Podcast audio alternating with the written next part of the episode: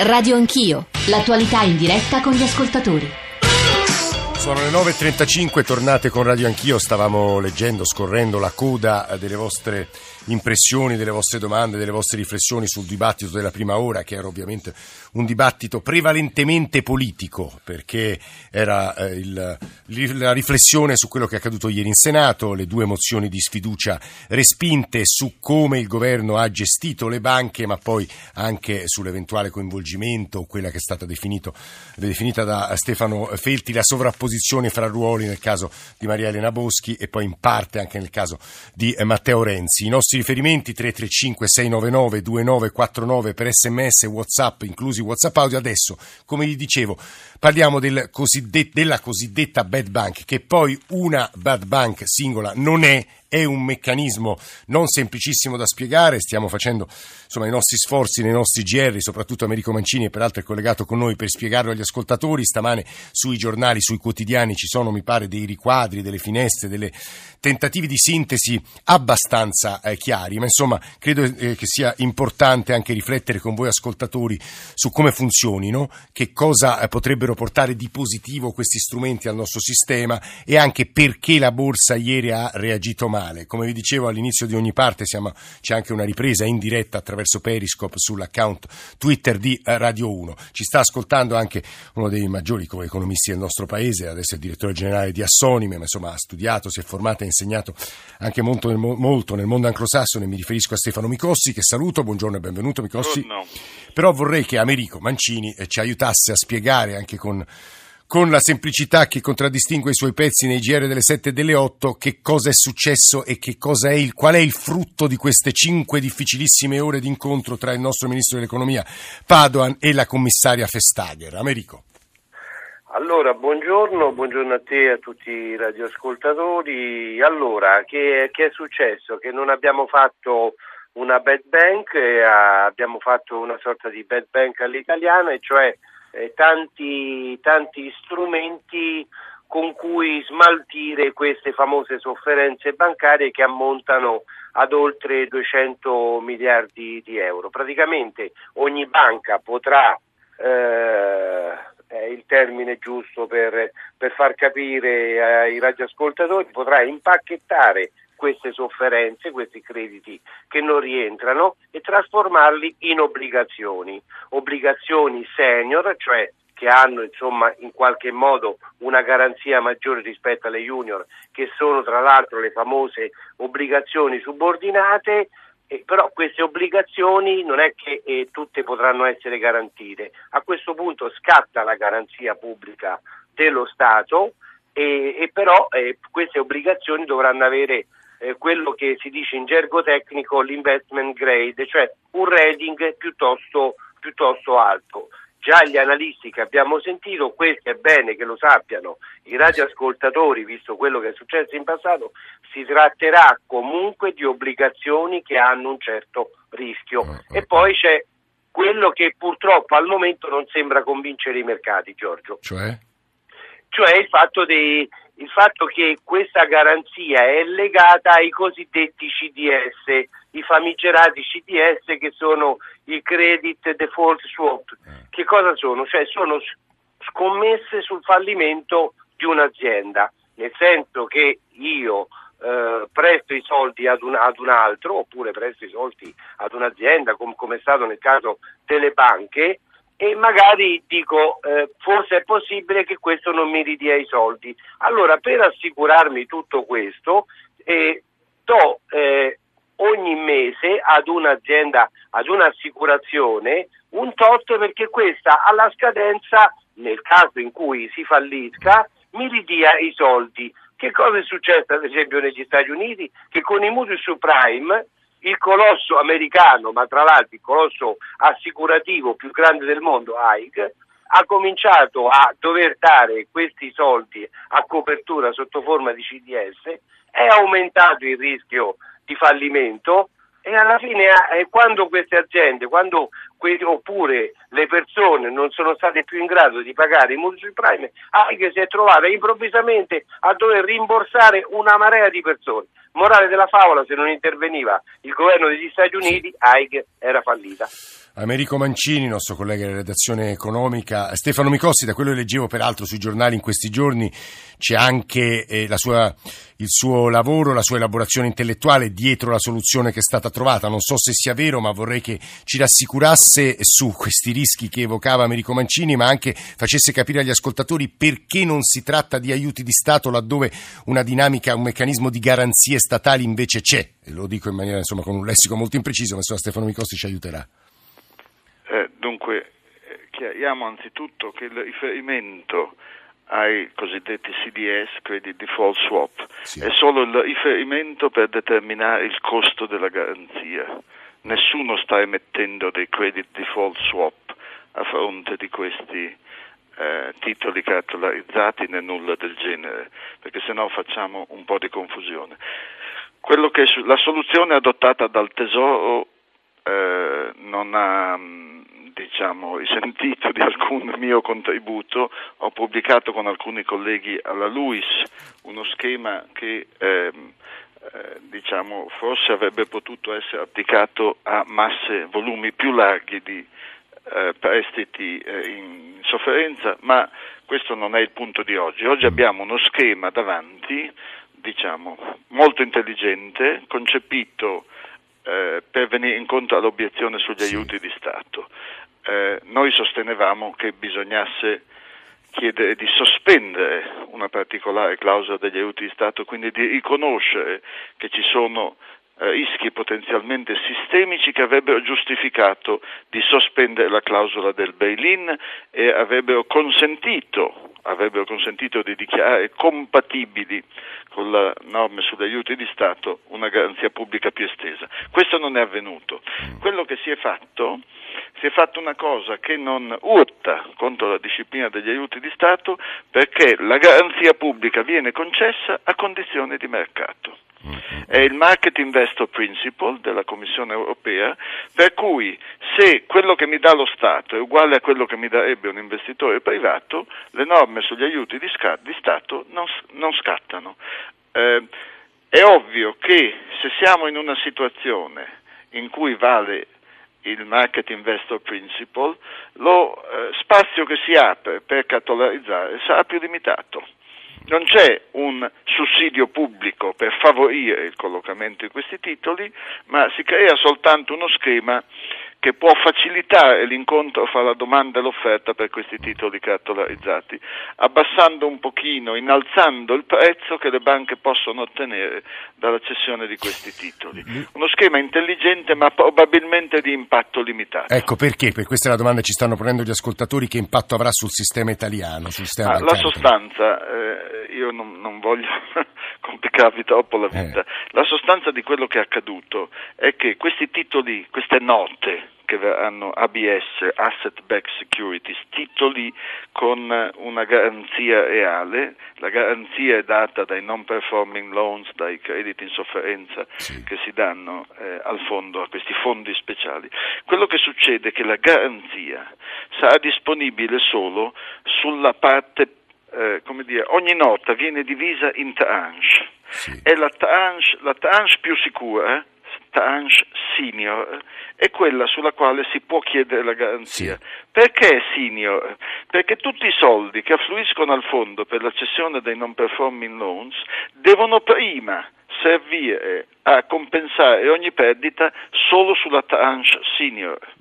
La valutazione per ottenere la garanzia eh, veicolo dovrà ottenere da un'agenzia di rating un rating investment grade, diciamo sopra BBB meno. Sì, okay. sì.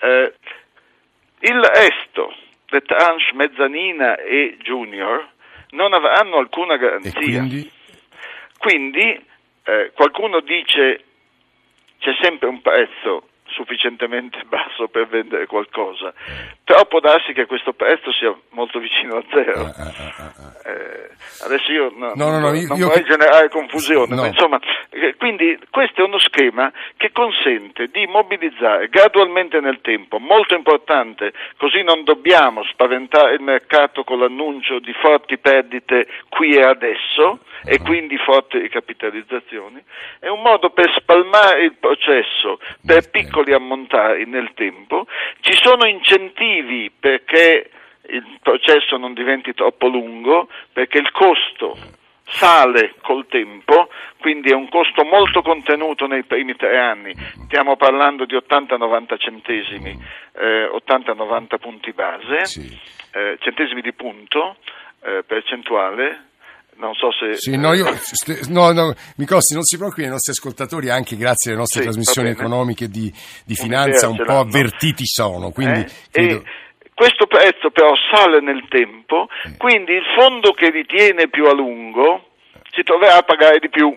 Ah, ah, ah, benissimo. Eh, credo... cioè c'è uno svantaggio, quindi c'è un incentivo come dire, a fare in fretta, ma non c'è il tentativo di eh, trasferire di colpo ampi volumi iscrivendo subito mm. larghe perdite. Io, io credo, credo spero Stefano Micossi e ringraziamo molto il direttore generale di Assonime che questa ricostruzione sia stata utile ai nostri ascoltatori. Prima Americo Mancini ci stava sentendo, ma ci sta sentendo anche Angelo Baglioni che insegna economia politica alla Cattolica di Milano, ha scritto dei pezzi sul sistema bancario, sulle banche, sulla voce.info di grande interesse. Prima vorrei sentire però Luisa D'Acuneo sulle bad bank, lei è stata imprenditrice. Luisa, che voleva dire? Sono eh, stata, sì. Buongiorno, sì. grazie, grazie per avermi avermi chiamato.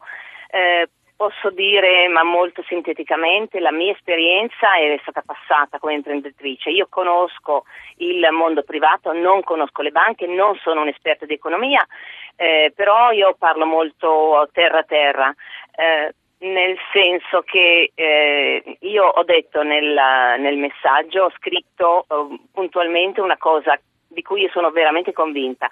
Se io come imprenditrice fallisco perché ho impiegato male i miei capitali, eh, ne devo rispondere io, ma perché la banca invece non deve rispondere, bisogna fare tutto questo giro di parole. Perché le conseguenze, io rispondo io in maniera molto profana perché le conseguenze, insomma l'impatto è enorme nel caso del fallimento di una banca, molto più che nel caso del fallimento del singolo, del singolo imprenditore, credo Luisa, ma insomma ci sono c'è sempre il professor Baglioni che di queste cose si occupa eh, da tempo e ha scritto molto. Leggo un po' dei messaggi e le domande che si stanno ponendo gli ascoltatori e le giro ad Angelo Baglioni. Anzitutto, ma chi se le comprerà queste obbligazioni? Eh, I privati e poi qualcun altro? L'impacchettamento delle obbligazioni a rischio, scrive Agostino a Genova, è un fenomeno che mi preoccupa moltissimo e fa, usa una metafora insomma un po', un po avventurosa. Eh, mi ricordano le ecoballe dei rifiuti urbani e c'è un punto che non mi è chiaro, scrive Martina, Marilina. Chi sarebbe disposto disposto a comprare queste obbligazioni. Potrebbero essere vendute a risparmiatori ignari, maturerebbero interessi. Professor Baglioni, buongiorno. Ci sta ascoltando anche Giovanni Sabatini, che è direttore generale della ABI, Associazione Bancaria Italiana. Eh, professor Baglioni. Sì, buongiorno. Proviamo a rispondere a tutte queste eh, dubbi. Sì, naturalmente, appunto. Eh, sono sostanzialmente investitori istituzionali che dovranno comprare queste obbligazioni, eh, naturalmente non sono obbligazioni destinate agli investitori al dettaglio, però diciamo che la domanda di, di, uno di coloro che ha scritto è molto centrata, nel senso che naturalmente anche per gli investitori istituzionali mentre la tranche cosiddetta senior privilegiata e che avrà anche la garanzia eh, dello Stato eh, potrà essere appetibile, eh, viceversa la, le tranche più rischiose eh, potranno essere diciamo, richieste solo da investitori, fondi molto speculativi, uh-huh, uh-huh. che naturalmente si aspettano alti ritorni, cioè sono disposti a prendersi grandi rischi ma vogliono in cambio di questo anche ritorni molto elevati e questo vuol dire che saranno disposti ad acquistare queste tranche junior eh, solo a prezzi molto bassi. Questo introduce un grosso problema naturalmente perché vuol dire che eh, non so quale sarà la convenienza per le banche ad aderire a questo schema. Eh. Perché naturalmente queste, queste tranche junior e mezzanine. Cioè potrebbero non aderire, ci sta dicendo professor Baglioni? Potrebbero non aderire, cioè il grosso punto di domanda qui è quale sarà la convenienza effettiva per le banche a usare questo strumento, perché se eh, collocare queste tranche junior vuol dire collocarle a prezzi molto bassi e quindi sopportare una svalutazione immediata diciamo, delle sofferenze che al momento le banche hanno in portafoglio, che le banche hanno già svalutato di circa il 50% nei loro, nei loro bilanci, però se poi dopo devono portarle da 50 a 20 o 30 come prezzo, mm. eh, quindi devono sopportare una, un, un, costo di svalutazione, eh, una perdita in bilancio, evidenziarla immediatamente, è chiaro che la convenienza da derivare. Guardi, professor Baglione, visto ci sta ascoltando, poi volevo che aggiungesse gli elementi giornalistici, soprattutto Americo Mancini, eh, ci sta ascoltando il direttore generale dell'ABI, Giovanni Sabatini, credo che alla domanda che lei ha lanciato nell'aria possa almeno in parte rispondere lui. Buongiorno direttore. Buongiorno e buongiorno ai suoi ascoltatori. Che dice? Allora, intanto eh, la conclusione di questa complessa trattativa è un elemento positivo perché rimuove un elemento di incertezza che è stato sul tavolo per oltre un anno. Molto pesante per il sistema italiano. La... Sicuramente, che si aggiunge a un contesto internazionale eh, sicuramente eh, confuso, incerto e i mercati reagiscono con quell'elevata volatilità che osserviamo a una situazione incerta. Il secondo elemento è che questo questa misura eh, completa eh, il pacchetto di misure che è stato eh, adottato dal governo a partire dal luglio dell'83 eh, con eh, le misure eh, per accelerare l'escussione delle garanzie, per riportare la fiscalità sugli accantonamenti per, sui crediti deteriorati in linea con quelli europei. Quindi diciamo, abbiamo un pacchetto di misure che sicuramente può agevolare eh, il più veloce riassorbimento dei crediti deteriorati nelle banche italiane e quindi anche riattivare un mercato delle cartolarizzazioni. Questo. Guardi, eh, Sabatini, io prima di tornare da lei volevo girare ad Americo Mancini un paio di messaggi. Il primo è e, ehm, ci ho capito poco, molto franco, di Francesca, e ho capito che dobbiamo fidarci e io aggiungo, considerazione mia, che il tema della fiducia è assolutamente decisivo, ma poi Ivo ci scrive per seguire stamane questa parte finale di Radio Anch'io bisogna avere almeno due lauree, una in lingue e l'altra in scienze bancarie. Americo, cerchiamo di essere i più diretti possibili con i nostri ascoltatori perché capisco che stamane insomma, i tecnicismi siano stati forse troppi. Americo. No, ma infatti, ma infatti non è il caso, è chiaro di fare allarmismi, però eh, visto quello che è successo, giustamente gli ascoltatori si chiedono ma ci, ci possiamo fidare? Possiamo essere tranquilli nel, di fronte a questa possibile soluzione? Eh, è chiaro che, come diceva il professor Micossi, eh, qui non stiamo parlando di emissione di CDS, però va anche detto che questi CDS vengono negoziati in mercati non regolamentati con telefonate bilaterali, cioè sappiamo, sappiamo addirittura sono diventati dei film quello che è successo negli Stati Uniti. La grande con, scommessa, un ascoltatore eh, lo la, la, grande scommessa sul fallimento, cioè non c'è nulla di, di, di, di male a dire attenzione cioè, eh, sappiamo quello che è successo con Banca Etruria e tutto il resto, con le obbligazioni subordinate.